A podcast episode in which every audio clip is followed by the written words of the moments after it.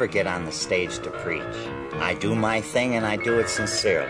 And I want the audience to love me. And the only way to do that is to let them know that I care about them and love them.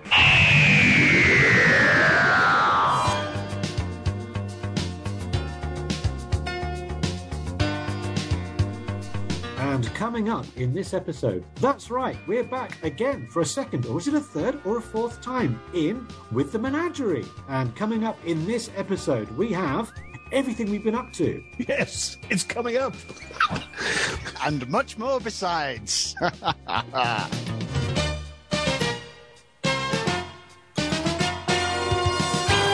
With me, everybody's favourite Greg. And me, everyone's favourite Charlie. And me, Sam, remember me? Because I disappeared off the face of the earth a year ago. And why was that? uh, we'll be coming back to that shortly.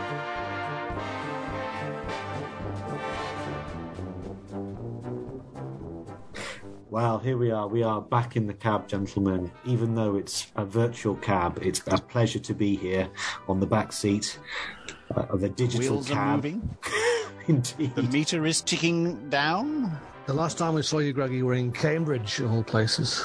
Yes. Yes, yes. Burst, bursting for a pee in Cambridge. we we got shouted at, didn't we? That that was quite an adventure. Uh, yes, but uh, yes, Yeah. the, uh, two thirds of the menagerie will reunite next weekend as well, won't they? Uh, in. London. Looking forward to that. It's Shepherd's Bush, no less. Yes, we're, we're going to uh, uh, catch up with a, a very august guest star that we we had uh, not that long ago on this podcast, actually, and uh, put some more questions to uh, Mr. Gillespie. Mr. Robert Gillespie. Yes, Looking forward to yes. meeting him face to face, not just down a not down a webcam. down the lens of a zoom. Uh, So you tell me you tell me that he doesn't he's not a drinker, so uh, we can't we can't get the pints in. Is that is that a fair comment? I, I, I think that's fair enough. Yes, yes. Not- So it'll not- be it'll be cups of tea all round. Yes, I think so. I think, uh, yes, cups of tea, cups of tea, uh, that that sort of thing. Bit of a chat, bit of a chin wag. Yeah, see what he's So- been up to. So, so, so can we have London Pride after we've finished or, or before? I think so. I think maybe maybe, maybe we can chat to him about his uh, whole August career. And then, um, and then get to the uh, coach and horses, maybe, and imbibe a few there. And uh, where Tom Baker, of course, famously used to drink back in the 1970s, uh, and, and and and see if any of the, the, the Bohemian chaps are in there, or indeed any of our listeners. So, if any of our menagerie listeners are, are, are happen to be in there, um, uh, then tap us on the shoulder and uh, buy us around. We, we'd accept that, wouldn't we, Charlie? I think we would say say you are Collie Kibber, and I uh, claim my uh, postal order for fifteen cents. Yes, yes, yes, yes. Mine- mine Alternatively, be a pint of London Pride for seven pounds fifty, and then well, we shall dig deep. a- or the, well, it'd be round about that price, or the whatever, whatever the foaming pint of uh, the best best ales that they have, and maybe a pickled egg. You know, if they can run that far, if we've if we'd entertained them so much that they'd say not just a pint, but also a pickled egg, uh, or maybe a couple of pickled whelks, then uh, and and uh, well, hopefully we'll chivvy out um, BBC TV's. Ollie Burton, uh, and and see if see if he uh, wants to uh, come along and uh, partake I'm of a sure I pickled whelk or two. Uh, the world is our oyster. I think he might he might insist upon a, a, a tray bake rather than a, a, a small a small uh, crustacean. I often, I often see his eyes are wandering in the coach and horses. You know, there, there are plenty of things in the coach and horses to catch his eye. Sweetmeats, yes, indeed. a cold collation. You know, you don't get pickled eggs in the coach and horses now because I was there a couple of weeks back in. Um, well, not a couple of weeks back now. It was in November, but uh, I, I, uh, I shimmied down to, to London, and uh, at, at one point in the evening, I did drop into the coach, and yeah, it was very pleasant. Um, very very busy. And incredibly expensive. I mean, it was never cheap to start with, but uh, it was ridiculous. It's something like six pounds for a pint of Guinness, which I, I, am guessing is the going rate in London town. But uh, I live on the outskirts of West Yorkshire, so I'm not used to paying those prices. Has it gone a bit spoonsy? So I wouldn't say it's spoonsy, no, because um, they don't kind of lay on the uh, the food or anything like that. But um, you couldn't get a pickled egg. I mean, because uh, they, they went all vegan for a while, didn't they? They, they said, "Oh, sorry, we don't serve pickled eggs. We're, we're vegan now." Um, but I was in there with my friend Matt Melia, who's uh, Dr. Matt Melia, who's uh, uh, a, a, a, a, film buff. He's, he's he's written books about Jaws, and yeah. he's, he's, he's he's legit. Um, and um, and he managed to get pork scratchings. So explain that. It's changed. I think it's changed hands now from a, from a vegan to a meat eater. Oh, okay. So they're not vegan. They just didn't have any uh, pickled eggs when you were you were there. No, nothing of the sort. No, it's gone back to kind of more traditional, kind of like 1980s fare. You know, packets of crisps, that kind of thing. You know, Well, pickled eggs should be right up their street. You'd have thought. I think pickled eggs is more like a 60s thing. 60s, 70s at best, you know. Um, you, you- you're lucky to get a pickled egg. like pickled eggs. Do you wonder if they like pickled eggs? I don't know. Maybe we should run a poll on Twitter. Do you like pickled eggs? Because we we take a very dim view of people who don't like pickled eggs, don't we? I think. Hmm. Well, I'm I'm not sure. I'm not sure about that. There's a place in Bradford that does them. I saw a guy uh, buy one for himself, and he ate it and said that was the worst thing I've had, ever had in my life. And he called his mate across who was outside and said, "Check this out, mate. This is wonderful. You'll love this." And gave him pickled egg, and then laughed his head off while this guy threw it up into the gutter. Oh, I don't think that I will. I will be partaking myself. Hmm. Well, I think the mistake is that with the pickled egg, you do need to season it. So you need to break it apart, preferably with a bit of rock salt and Bit a of bit salt, of black yeah. pepper. yeah. Um, if you have it just as it is, it, it's far too sharp. It's the you- tanginess, yes, they do tend to be quite rubbery. Leathery. Yeah. Yes, so that you don't want one that's been pickled for 20 years. You, you want one that's been, preferably been pickled for about six months. Like the ones you did, Greg, which you brought on the podcast, which were delicious. Absolutely delicious. Yes, I used to make my own pickled eggs, as did um, uh, the, the the former uh, uh, film critic uh, Barry Norman. Do you remember him? Oh, Is yes. right? Yeah, he used to do that show. Uh, It'll be all right on the night. Yeah, he used to pickle his own eggs. Yes, that's true. I remember him on film 98. I can't remember what year. Was something like that, you know. And why not? And why not? He famously had a wart on his face, didn't he? He did, which was exaggerated greatly by Spitting Image to the point where it was almost the same size of his own head. And uh, I do remember one of the jokes being, "Excuse me, Mr. Norman, uh, when he was passing through uh, customs at an airport, can we just check your baggage, please?" And then someone leant forward and squeezed his jowls, which I thought was a great joke. Anyhow, enough about Barry Norman and his, his bags. Dead Uh, now. we'll, we'll, we will move on to what we've actually been up to ourselves for the past, what feels like millennia. What have we all been up to? Well, last weekend, last fr- uh, Friday night, I was in Leeds for um, a gig at the O2 Arena, and it was the darkness in person. Now, this was a two a two hander, if you like. It was a double a double headliner. It was the darkness and also Black Stone Cherry, a band that I've never heard of necessarily before now. I've heard of the name, but not the music. So I didn't quite know what to expect. So I thought um, I went as thinking that the, that the Darkness would be on second, but they weren't. They were on first. So I was there for the support act really, and then uh, they came on, did their bit, and they were fantastic as they always are, very entertaining. A complete piss take, but they can do their bit. Um, and uh, we know that Rufus. Tiger Taylor was playing the drums, and I noticed that Justin Hawkins, the frontman, was wearing a, a white T-shirt which was um, Hot Space. Now I know, I know from speaking to you, Sam, that you had a Hot Space T-shirt purchased off eBay um, for Rufus Taylor, didn't you? Um, I I did um, went to a lot of trouble to reproduce only one, so I didn't. I wasn't mass marketing these damn things, but um, uh, an, an original Hot Space T-shirt which you can't buy unless you was around in 1982 on the tour up north. Actually, whether you were in, uh, I think it was uh, Leeds, and there was another place up north where they played, and it was a red ringer with the Hot Space album cover on the front and the map on the back and I managed to uh, recreate one digitally and get it printed. And uh, uh, to cover my costs, I sold the, the second one on um, eBay. which went very quickly for a song for, and they said for it was for a friend that was going to be performing with it the next weekend. I thought, well, that's nice. And then lo and behold, there's a picture of Rufus Taylor stood on stage wearing this very t shirt because I could Incredible. identify it immediately. Incredible. Well, my first thought was, is it the same tee that Justin Hawkins is wearing? But it turns out it wasn't. It wasn't. It was too large, and it wasn't a red ringer. The original was a red, a red ringer, so it has like red piping around the arms and the neck, and that's what Yeah. the reproduction had, uh, which Ru- Rufus was wearing a couple of years back. Yeah. But pound to penny, he got the idea off you. Ah, well, it's quite a ni- that's quite a niche, quite a niche T-shirt to wear. That's what I thought. Yeah, quite quite rare, Hmm. but they were brilliant, and I thought uh, they were fantastic. But the people I was with were there for Black Stone Cherry, and they told me, in, in no uncertain terms, that the Darkness were, were, were rubbish, and that Black Stone Cherry were a lot better. They may have been better musically, but they were quite. Um, they were quite. Um, um, it was very po-faced what they were doing. It was in earnest, a lot of touching the, the chest, you know, from the heart sort of thing, um, but not half as entertaining as the darkness. So I'd, it was a good night out. I did hear that um, Bob Peck was there that night. He was standing on one side of the auditorium.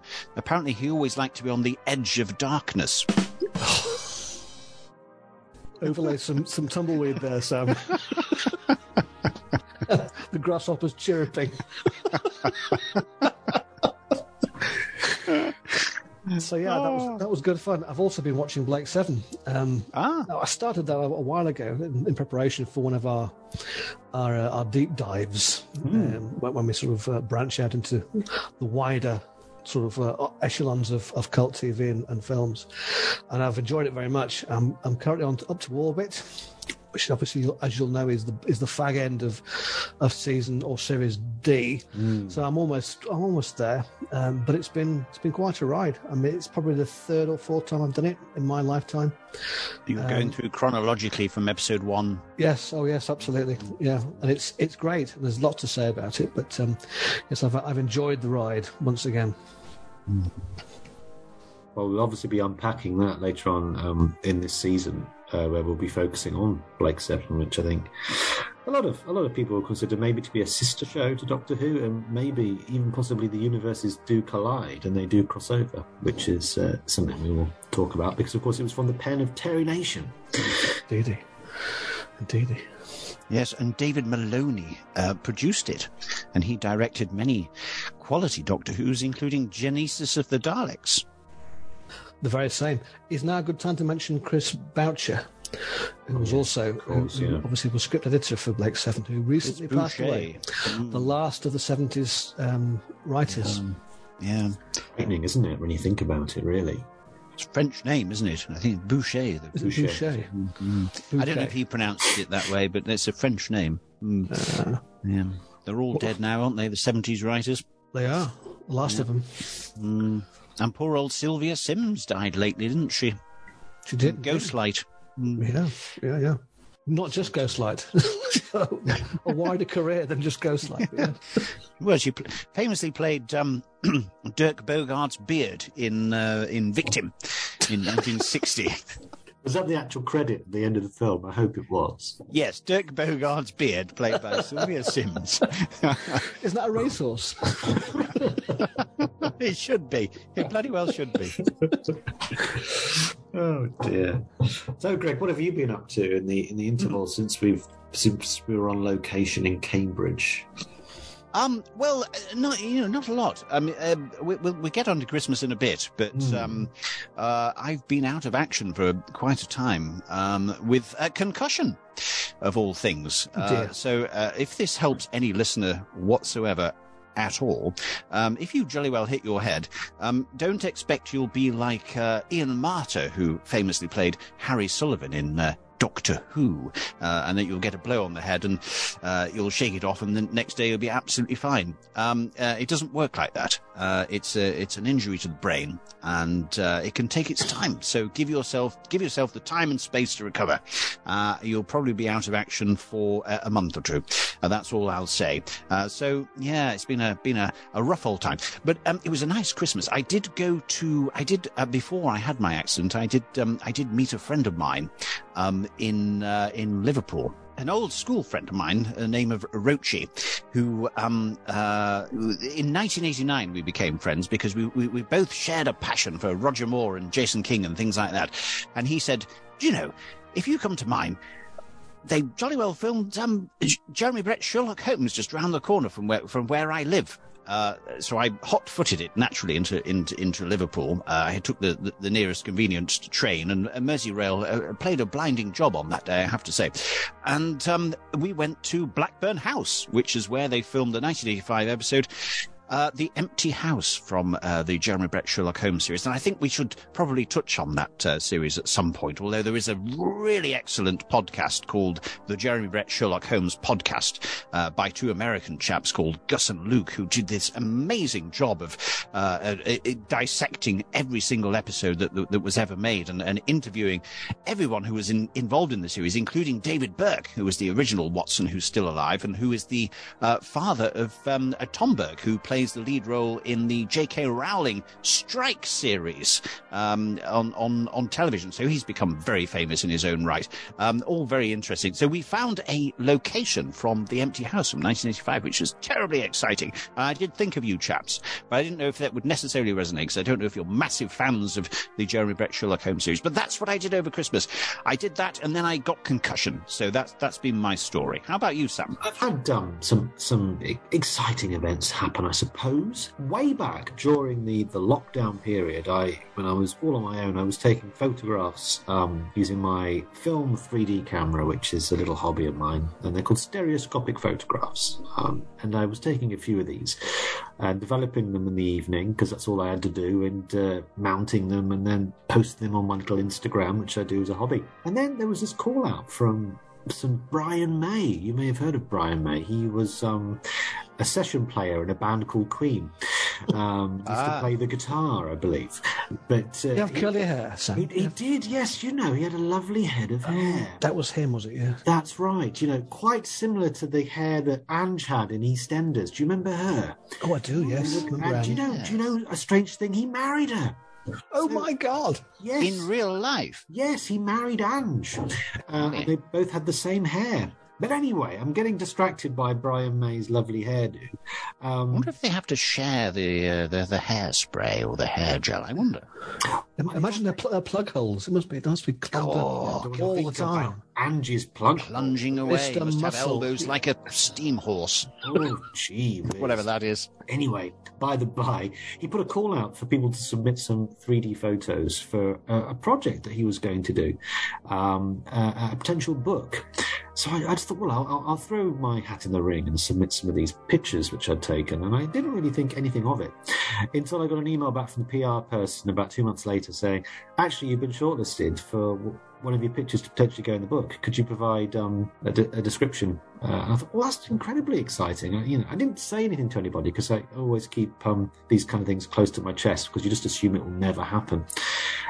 And as it happens, as it happens, you see, uh, the picture was accepted for the book, and they then, Brian May got in touch and sent me a contract, which was signed by Brian May, saying, We'd like to also use your another one of your photos in the introduction to the book, which is like the first picture you see in the book. So I was absolutely delighted by this, and I sat on this news for quite a while, not expecting it to really happen until I saw it with my own eyes.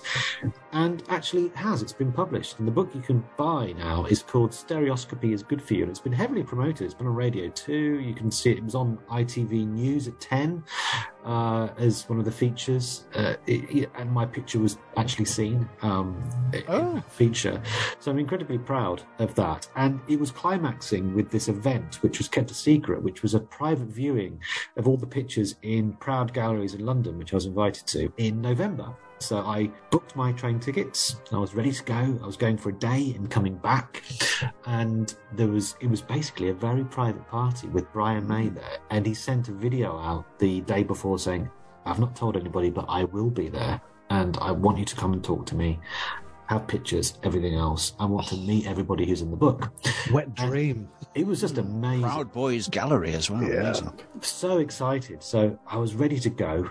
Um, and the day before I went, um, my partner contracted COVID 19, and so had ah. I.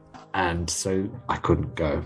Um, and I was absolutely devastated because uh, uh, you're not allowed to go and spread it like a disease, are you? You're supposed to keep a low profile. So I didn't jump. Were you ill though? Were you showing that you were ill? Did you have the sickness? I uh, at that stage I was not particularly poorly. I I felt absolutely fine, but the the actual following day I did feel a bit rough, but I didn't feel any rougher than I would do with the cold. But that's by the by. Um, I mean, I You spoke should to have just gone, just shaken his hand. You know, you you you, you could have been a footnote in his Wikipedia. entry. yeah, that was an event in my in my in my uh, in my year so far, which was incredibly exciting. And to be fair, Brian um, uh, did telecast the whole event through Instagram and uh, sent me a copy of the book, which he signed for me, which was really nice with a handwritten note. So he, he was lovely. He was aware that I couldn't make it, um, and he's a very busy man. So for him to go to that trouble. Uh, it meant a lot, and I have the book on the shelf now, and I'm very proud of that. And I did get down to the exhibition um, in uh, February. No, no, I got down to the exhibition. When did I get down? In December. Um, so I got down to the exhibition in December, and that's when I popped into the Coach and Horses for a pint. And the other event that happened uh, this year for me uh, was that I multiplied. I, I, out of nowhere, um, there's a, a, a mini me now. Um, ah, uh, a baby version, which has um, stolen me away from the podcast, which I is why we're so terribly patchy with our episodes. But we're now back on track. contact has been made. Did you name him after a Doctor Who? Interesting, yes. Um, his name is Tom, Ah, so there was a Doctor Who called Tom. potentially named after Tom Baker Who on earth is Tom Baker? or Ah, Tom Well, Bailey. yes. Tom Bailey, maybe. I don't know. Well, well, no. So yes, little little Tom is um, now very much part of our life, and uh, yes, he's um, he, he's not so keen on Doctor Who. He's not. He doesn't like that. Who's his favourite Doctor Who so far? Has not made any comment yet. Um, Ah, his- how old is he? He's he's now eight months. Right, His, okay. his vocabulary is quite limited. Um, Have you shown him Caves of Androzani yet? No, I have not. Uh, Ah, I- right. I, think it's probably a bit beyond him, but uh, and also Hmm. I can't really show him any of the new stuff because he's far too old for it now. So I've, I've, I've kind of just, I'm just gonna have to wait until he's ready, really, for the Hartnell era, which I Hmm. think he'll be about seven years old, maybe eight years old. He'll be ready for that. Right. So- Uh, Thunderbirds first. He's got he's got Thomas the Tank Engine to start with. You know, all the good quality stuff. The '80s version, of course, Mm. um, and then we'll be moving on into things like Thunderbirds, and then from Yes. Thunderbirds he'll be ready for Doctor Who. So it's all it's all on the way. Don't worry, it's all it's all in train. Darkness and I Claudius and uh, Oh yes, all all the good stuff. all the good stuff. Hey, hey, hey! Um, but I happen to find myself on the 1st of October 2022 standing at a grave.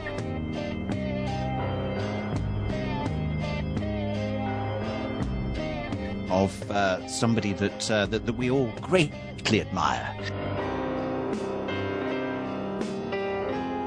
and and and weeping, uh, and weeping. It was it was the grave of the man himself, the man behind the candelabra. Do you know who I'm talking about? All from the Muppets. Is it Walter Liberace by any? It was, it was standing at the grave of Walter Liberace.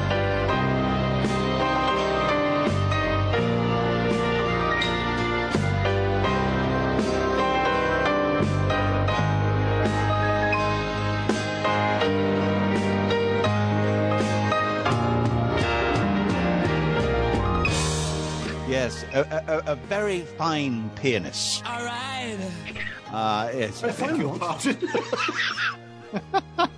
uh, a, a, a pianist of, of, of, of enormous talent. A 12 inch pianist. yes, he was uh, prodigious, a prodigious pianist. Uh, I have to say, he was a, a remarkable, remarkable man. I stood at his grave, and do you know who's just round the corner from? Do you know who he's? he's his final resting place is like basically here, uh, and then there's a wall. If you can imagine that, and then guess who's here? His poodle. You, it's it's it's good. It's not right. um, Cubby Broccoli. Can you believe Cubby Really? Albert Broccoli, the, the, the, uh, producer of the uh, James Bond films? Um, yeah, so I found him entirely accidentally. I wasn't intending to. Um, I hadn't even noticed. We found Liberace and Pip and I, my husband and uh, Pip and I, we we, uh, we we took a drive out to the cemetery in Los Angeles to uh, in Hollywood to, to find Liberace. And having found Liberace and taken loads of photographs, we were wandering back through to go back to the car we had this wonderful hire car. It was uh, one of those new Audis uh, that you can get. Uh, about 60 grand, I think, if you buy them new. Uh, lovely little runner. Um, anyway, that's by the by. Um, but we were just wandering through, and Pip said, um, Oh, broccoli, isn't that like uh, one of the James Bond people? I said, Yeah. And I had a look. It was Cubby Broccoli. There he was. Uh, and and uh, on our way out, we saw um, Carrie Fisher and Debbie Reynolds That's Oh. very sad. buried together. Died a, a, a day apart, buried together. Yeah, It's mad, isn't it? they're all dead now. Can I just mention, while we're on the topic of, of graves, that um, you'll remember that last year I turned 50. Um, yes, yes, I'm, I'm that old, listeners. I'm that old. And for my fifth, my fiftieth, my wife and my, my children uh, agreed to take me to uh, to Spain to to look at the grave of Arch Stanton. Um, do you know who Arch Stanton was? I don't. No, you're, not, you're, you're shaking your head. To show my ignorance. Is it- No, it- Sam might know who Arch Stanton. Who's, who's is- Arch Stanton? this is the good, the bad, and the ugly. This is the grave next to which the mark, grave marked unknown, which contained the, the two hundred thousand um, dollars in, in gold bullion.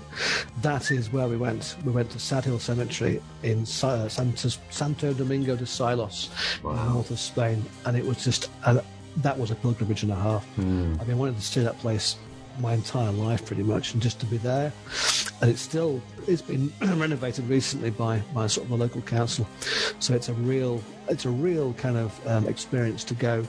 There's nobody there usually um, we have the place to ourselves. And just to walk around that that graveyard and just in the sun sunshine and and the sort of the, the, the central area where they had the gunfight at the end Eastwood and Wallach and um, the other one Lee Van Cleef. Oh, was, a- was was one hell of an experience. And and as we were about to leave um, sort of suddenly it became empty. There was nobody around. And I took the opportunity just to, to just and to bellow at the top of my, my lungs hey blonde you know what you are. Just a daddy son of a bitch. Echoed around all the hills around a real just a real thrill um, I loved it I, I loved it so Is there video footage of this? there's there's some some pictures, yeah, a bit of video footage. But anybody who's a, a fan of those films, you know, that is an absolute essential trip.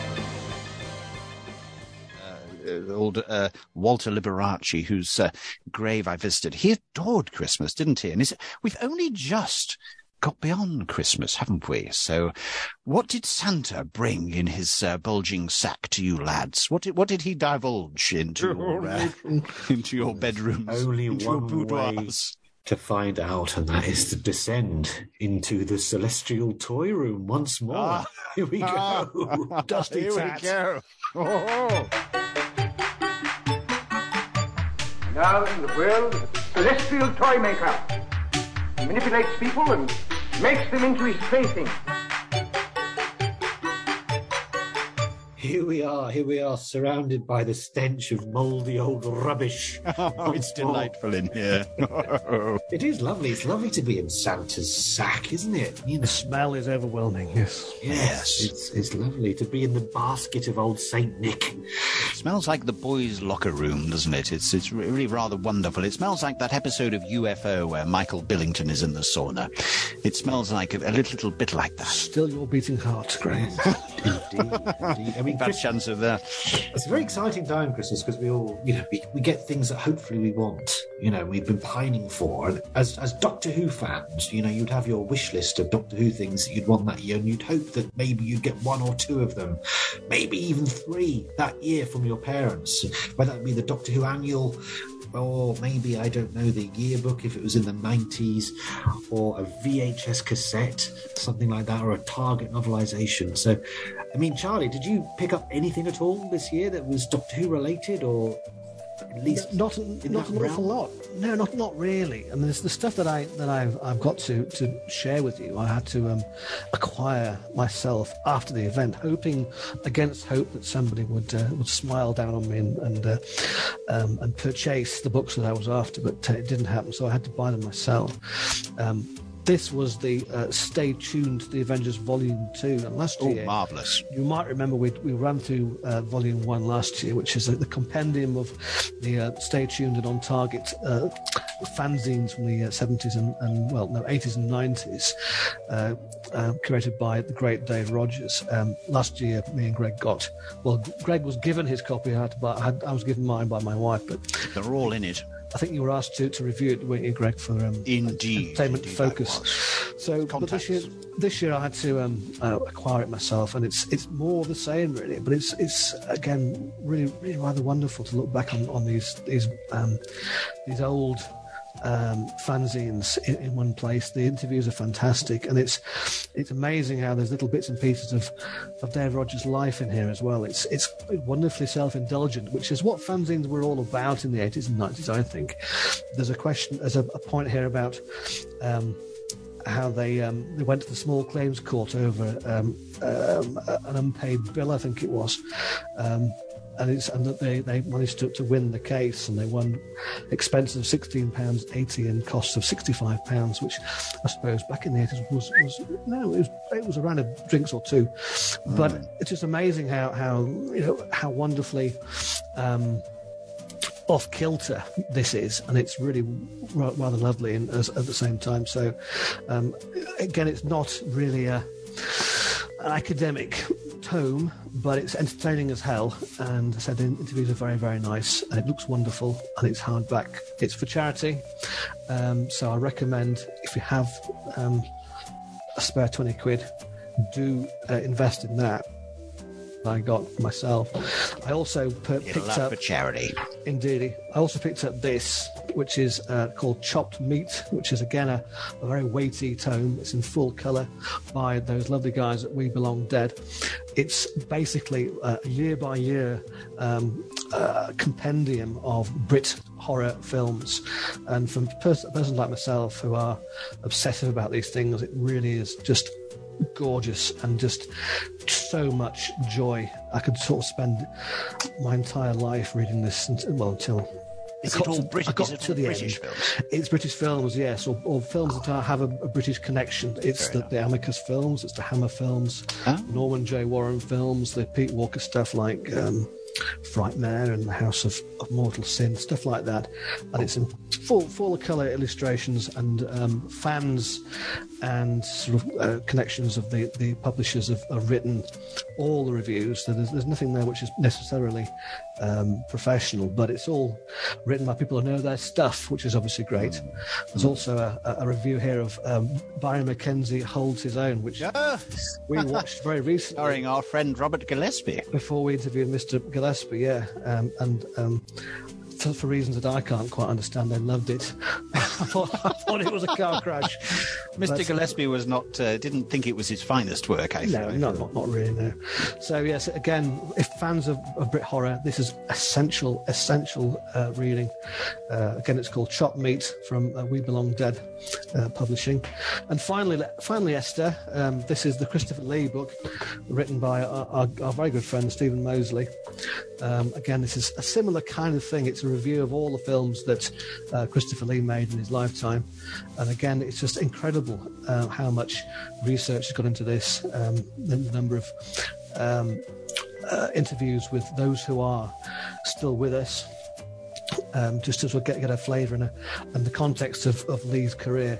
And it's just uh, page after page of, of interesting and, and not, not that well known sort of uh, information. Someone like myself who is quite steeped in this sort of stuff, there was a lot in there that I didn't know already. So I was quite um, surprised and delighted that it was, you know, it didn't just um, trot out the same old, old crap. So, yeah, that again uh, Christopher Lee, uh, The Loneliness of Evil by Stephen Mosley, um, is absolutely um, uh, essential reading. So again, I'd, I'd, recommend that to anybody out there who is of a similar mind to myself.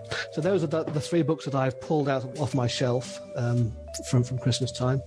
Um, Always nice to be surprised and delighted. Indeed. So, what about yourself, then, Greg? Anything uh, of interest from um, on your from your shelf?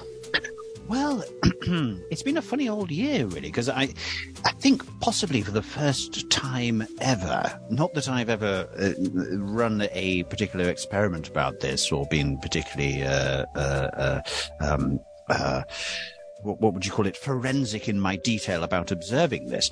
But I think this Christmas is the first Christmas where I haven't had a single uh, Doctor Who uh, gift uh, gifted to me. Um, even, even though my mother-in-law um, generally does.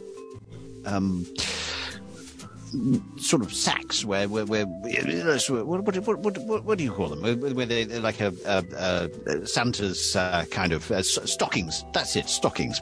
And um, Normally, I would find something like a Doctor Who, a, a cake. Um, what do you call it? What do you what do you call those things where you have uh, when you Doctor Who cake?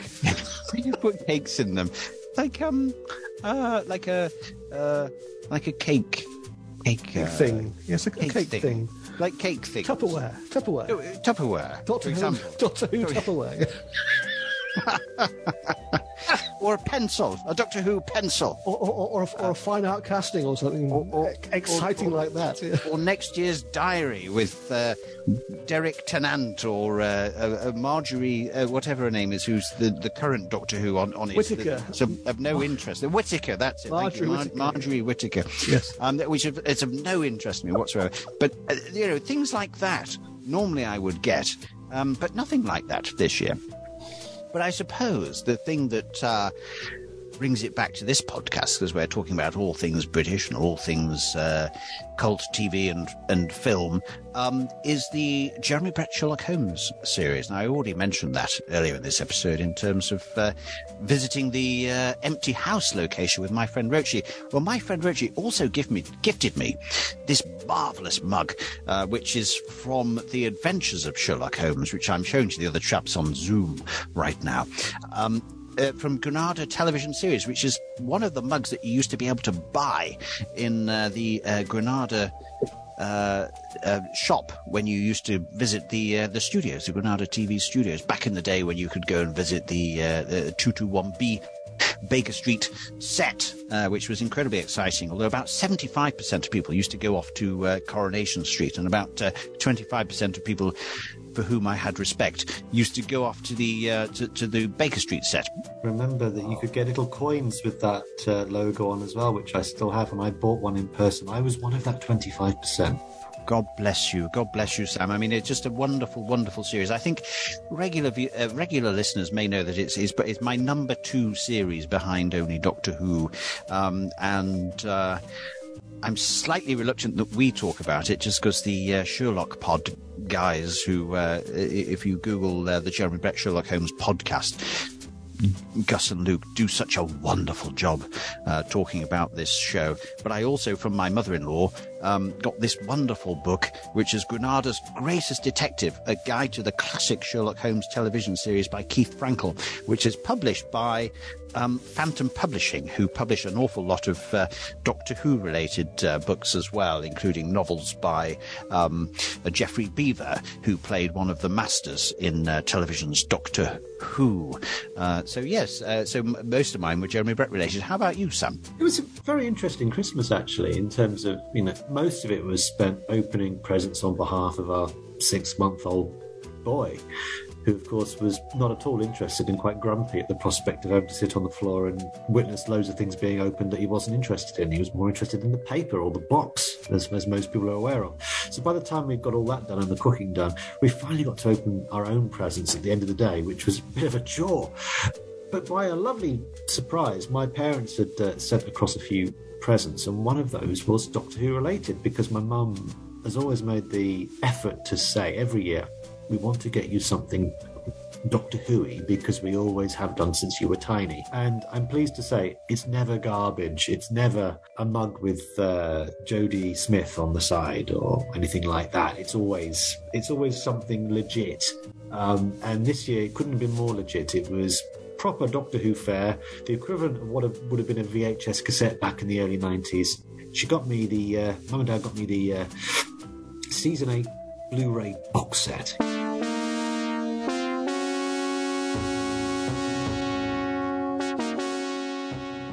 You, you can't go wrong, can you? Ooh, bit of bit of Pertwee. Bit of Pertwee, and they're all good episodes in that season. I mean, there really isn't a stinker in it. So I, it was just delightful, and uh, I'm, I am quite sceptical about these Blu-ray releases because I, I and I think we have mentioned this before on the podcast. I think if you're going to put something on Blu-ray, you need to somehow upscale it to a definition which is Blu-ray standard, not just pop standard definition video onto a Blu-ray and accept that to be good enough. However, the restoration work on the season 8 Blu-ray box set is a marked improvement on the DVDs that went before, and good TVs these days, very good TVs and very good Blu-ray players will upscale the picture to an even better standard than you used to have from the DVDs. So it is a worthwhile upgrade. And I think Charlie made this note quite a while back, and it's something I appreciate more now having a child of my own and having no space. That eventually my whole Doctor Who collection will probably be on one shelf as opposed to being on six. So it does have its advantages. So I am now fully on board and paid up on the Blu ray range. Whether we'll all live long enough to see that format completely fulfilled, I'm not sure because unless they do three sets every year, I think the demand is going to dwindle and the cost of production is going to increase. They're going to struggle. So they need to really move quickly. And I think they need to start moving out maybe old doctors onto Blu ray as opposed to just seasons. I think they really need to pick up the pace. But uh, I was won over really by the season eight box set. I thought it was just a phenomenal piece of work, and the extras are just lovely.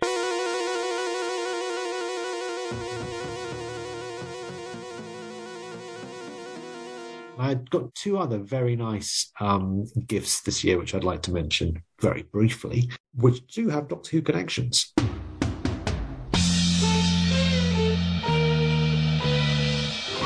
Have any subscriptions to Apple TV or Disney Plus or anything like that. So when Peter Jackson announced that he was working through all 18 hours of the footage that's currently at Apple Music from the recording of the Get Back Stroke Let It Be project that the Beatles ran in 1969, I did think, well, it sounds good, but it's probably going to be very long, and I'm never going to get to see it. And if I'll have to wait until there is a Blu-ray release um, of this, basically this mini series, which is an eight-hour movie. Um, and it was touch and go whether there was actually going to be a Blu-ray of this at all. Um, and I was waiting and waiting, and I was watching on Amazon, thinking, "Well, can I put this on my Amazon wish list for Christmas or something to see if it's going to happen?" And finally, it was actually announced that it's going to be on Blu-ray. Very exciting. Apparently, Peter Jackson, as we know, is a massive Doctor Who fan and just an obsessive about anything that's cult or before 1980. Sylvester Um, McCoy. Yes, well, he owns Sylvester McCoy's costume, doesn't he? Um, as well as a few Daleks from Remembrance of the Daleks, I believe. He uh, he fought hard and fast to make sure that uh, Get Back would get um, a physical release because it was his view that that would be the very last release, probably of ever a Beatles documentary on a physical media. Especially because Disney are very anti-physical media now. They want you to stream absolutely everything and subscribe as opposed to own their product. Uh, whether that's a good thing or a bad thing, it's up to you really. But uh, It's a for- bad thing. I don't really want to be beholden to streaming. I'd like to have my own physical copy of something and play it for the rest of my life at my own demand. So I finally got get that uh, a three Blu-ray set uh, for Christmas, which has nothing on it apart from the film. minimum effort made by Disney, but at least I had it. And uh, I watched all eight and a half hours over a period of about a week and a half. Ooh, well done. Yes, now it, it's it's enchanting and mesmerizing and beautiful to watch. But one thing that Peter Jackson is not renowned for is his own self-restraint. And anybody who's familiar with the film Let It Be from 69-70 will know that it's actually quite a short film. I think it's about 70 minutes, maybe 80 minutes max. Um, this is an extended version of that film, but just for eight hours. It, um, and the crime it commits for me is it omits actually all of the studio recordings that we're familiar with from the album Let It Be, because he's assuming that you've heard those before, and it shows you all the supplementary material around it. And I'm thinking, yeah, that's great, but I really would like to actually see them performing those tracks in the studio, which I know so well. Um, and whilst you do get the rooftop performance uh, in a multi view at the very end of the film, which is lovely to see, and the upscaling from 16mm using AI and everything is beautiful, and what the Doctor Who Blu ray should be trying to achieve. It is probably a bit too much, uh, even for a super Beatles fan. Uh, I would have been happy with three hour film, uh, not an eight and a half hour one. Are you familiar with the, the podcast Nothing is Real? So, Yes, I am actually. Is that the one with the, absolutely wonderful. the yeah. two Irish guys? Yes, they Yeah. know so much about this stuff. As uh, their review of, of Get Back was of the of the Blu-ray was there was so much they could have put on Yeah. extra stuff that even though we had eight hours, there was that wasn't didn't scratch the surface. There was so much more that could have gone on there and ought to have been on there. Really? That I mean, wasn't. Yeah, yeah, yeah. is that more? Were they more arguing the case though that they they they weren't um, they wanted stuff included that wasn't there, or where they were saying that they loved everything that was included by Peter Jackson, but he could have gone further? Because I feel that's not correct. I think Yes, I think, think that was the point that, that they loved what we were, we were given, we were fed by Peter Jackson, but there was so much more in, in the in the context of a Blu-ray three disc set. He could have maxed the extras with extra bits, and as you say, the performances of the songs that we're familiar with that, that weren't in the film could have been on there, plus other stuff. So I think that, that their their view is that having seen that film on Netflix to, or Disney Plus rather, to see the same thing again um, was a missed opportunity um, th- because there was a lot more there. And your view that, that Jackson was perhaps less disciplined and ought to have cut back on the eight hours, I think wasn't um, a view that they shared. Well, I, I think it's, I think it's a mini series. It is digestible and you can work through it. But I think a lot of it is them just ass farting around. I mean, Charlie, we've both been in bands and we know that uh there's a lot of time spent in rehearsal rooms and practice rooms just doing nothing while people are tuning or having conversations or even arguing or even worse just having passive aggressive arguments. And there was a lot of that. The beatles are very good because they're scousers as you know greg having passive aggressive arguments. So it's arguing through joking. And uh, that was interesting Yes. to watch. I remember the 90s series uh, where uh, George Harrison was just about still alive, and um, Paul McCartney used to give his point of view on things. Of course, Lennon was dead by then, and uh, and they'd ask George about things, and he'd give this very sort of grand, uh, pseudo-intellectual kind of uh, sitting on the fence kind of view, and then they'd cut to uh, Ringo to see, well, what was your what was your view on this this this this uh, tete-a-tete that was happening between Lennon and McCartney, and he just shrug his shoulders and go, "I don't know, I was just a drummer, like you know." Uh," and uh, so that was that was quite an, an amusing. I don't think that George Harrison ever sat on the fence in his entire life. george he was very to the point, very opinionated. Yeah. George, George, yeah, it, it, it, George and Get Back, uh, it's it's the most wonderful resignation from the band you've ever seen because it's so low key. I think I'll be le- uh, leaving the band now. When? Now.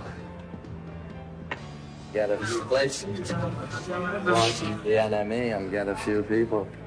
Well, that's yours to see what and What happened? Like what? Um, people listening to the podcast aren't seeing my uh, impression of um, Which was Ma- Macca's good, I have face. to say. Thumbs up McCartney. But yeah, I, I, I take your point. I take your point, Greg. Um, that the uh, You've got, you've got Macca's hair for Forget Back at the moment, uh, Sam. rather greasy. the beard needs a bit of work, but the hair's there. Get Back's well worth owning on, on Blu-ray. I think yeah, just pace yourself and watch it. But the uh, which which you think would be the next one to die? oh, probably probably Ringo, I should imagine. Ringo. Yeah, he, he's, They- he's yeah he, he- he's lived a hard life in LA, hasn't he? So he's, the, el- he's the eldest, isn't he? he's the eldest. by order of talent.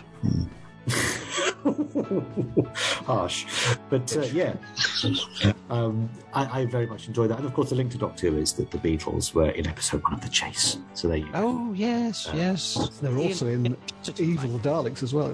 Of course, yes, yeah, well remembered, well remembered. So yes, it was uh, an interesting experience watching Get Back finally, catching up with everybody else and the rest of the world that's seen it before I had. Um, and one thing it did prove was that, and I know that Peter Jackson has all the firepower of the Weta workshop to process his video footage and make it look incredibly clean. And some people would argue plastic looking. And I do think the restoration probably did go too far in some places. But what it did do is it added a vibrancy to the 16mm footage and made it worthwhile owning on Blu ray. And I would like to see some of that technology applied to the Doctor Who Blu rays, considering these are going to be the very last physical versions that we'll own. Uh, next door to the traditional standard definition versions on those discs, because there is the capacity to do that. So you could opt into seeing this plasticky, smeary, upscaled version designed for 4K TVs and future proofing it for future generations to enjoy, as opposed to just having this kind of soft 4x3 upscale, which currently we're getting, and really the technology is there now to do much better. So that was the point I wanted to make, really, that looking at Get Back shows you what you can do with really crappy footage that's 50 years old. Can I ask, Sam, what's your uh, expectation or hope for the season two box, Doctor Who? Well, I think you guys have got it. I've not seen it. I No, it's not out. Wait, it is out. but Mine's in, in shrink wrap. Oh, right. Okay. Um, well, I've got very low expectations. I should imagine it looked very much like it did on the DVDs, uh, just probably slightly cleaner. Uh, what can you do with a 16 millimeter tele recording of a 405 line source? Greg, have you dipped in yet? Uh, I haven't. Only just today. I've uh, finished my uh, long. 18 month gallop through the entirety of Doctor Who from start to finish, uh, which we should probably talk about in a future episode. Uh, so I have the season two box set still in shrink wrap, a bit like yourself, Charles. So I have yet to dip in, uh, but it's next on my list, having just literally today um, finished episode three of Survival. How does that feel? Um, liberating, uh, wonderful. Um, I, I enjoyed it back. immensely. it's nice to think I have other options now and other things to watch, but um, I. It, it was worthwhile doing, but I think there's so much to, to talk about that that maybe we should talk about it at a, at a future point because there's an awful lot to unpack, uh, or unpack, as perhaps I should say. We will, say. be, we will be committing a whole episode um, to Greg's experience of watching all of Doctor Who from beginning to end. Um, just I've ranked them all now as well, so you know, You've ranked Doctor off all the Who fans like doctors, lists. Uh, yeah. Good hard ranking. Yeah. this, which was a lovely bit of symmetry, I'm holding up here a copy of uh, a CD, a lovely uh, hardback. Oh yes, uh, the, the Unearthly Child DVD. Oh no no no no no! It's, uh, The miracle. It's a miracle. Now, The of course, that is the Doctor Who connection, Greg, because the cover of Queen's the Miracle from 1989 did directly influence the VHS cover of The Unearthly Child that came out the year later, which was illustrated by uh, Alister Pearson, which had uh, Doctor Who's face bleeding with his granddaughter Susan's face on the cover, which is the same as all four acts from Queen. Uh, but theirs was done photo um, realistically, wasn't it? Using cutting edge technology in 1989. Is an amazing album in many ways for me personally because it's the first Queen album I ever owned, and I was bought it in Christmas 1989 on cassette, and uh, I was bought The it. rock and roll years. It was in the rock and roll years back in '89, Christmas '89. Copy of the Miracle on cassette, packaged with the best of status quo, and I still own both of those tapes. And now to be bought again The Miracle on CD, uh, expanded with all of the studio sessions, it's a revelation because this is a, a much maligned album for, for good reasons. It's uh, the Pete Waterman Queen album, if you like. It's steeped in 1989. If Kev McCulloch would have done a Queen album, this would have been it.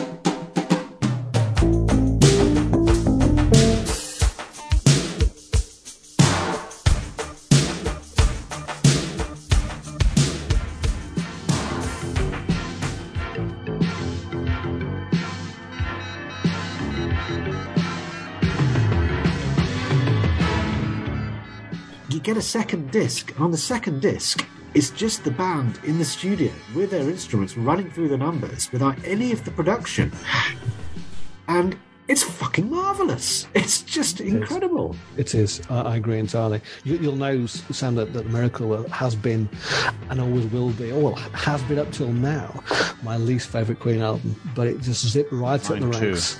Hearing, hearing the, uh, the the studio stuff without all the whistles and bells and all the, all the 80s wash that they they lathered onto it, and just stuff like Party, for example, just comes alive, you know, in the studio without all the production stuff. It just it's a brilliant track. And had they released the album um, in that kind of um, format originally, and I loved it so much more than I did. It's great, isn't it? And you just hear the, the band having such a good time, riffing off each other, bouncing off each other, being quite relaxed and loose, if you like. There's a real live quality to those studio recordings because they are essentially live recordings. They're not that washed, as you say, Charlie. They're not polished. And something's lost in the production. I don't know if it's been overproduced or they've tried to market it to a younger generation, but. Roger's drums just are not there on the album, but in the studio, they're there and they're loud. And they're, there's even a point where I think um, Freddie goes, The drums are too loud. I find the drums a bit loud. I'm thinking, no, they're not. They're absolutely banging. I'm loving Yeah. the drums on, on, Yeah. this second disc. So I, I can't, I mean, we could unpack this for a good hour, and this is not a Queen podcast, but culturally, anybody that's listening to us now is going to be over the age of 40 so you will be of in this album will be of interest to you please do check out on spotify the deluxe edition of the miracle and have a listen to the second disc which is called the miracle sessions And then he, Brian May threatens to sue us. But anyway, I, I, I, Really? I, I've, I've got to run because I've, I've got to get to my Pilates class. So uh, uh, I'll have to dash off any moment now, chaps. No worries. You, you, uh, let's let's let's split. But um, coming up in the next exciting episode of the Complete Menagerie, we will be returning to Greg's amazing voyage through every single episode of Doctor Who, including, I believe, K-9 and Company. So Huge. we will be taking a view of Doctor Who in the next episode, which not many podcasts, particularly Doctor Who podcasts, take, which is not the narrow forensic view of Doctor Who, but the broad, wide angle of Doctor Who as an ongoing series. Is it any good? Well, we'll have the answer, won't we, in the next exciting episode of. The complete menagerie. Bye-bye, dudes. Bye-bye.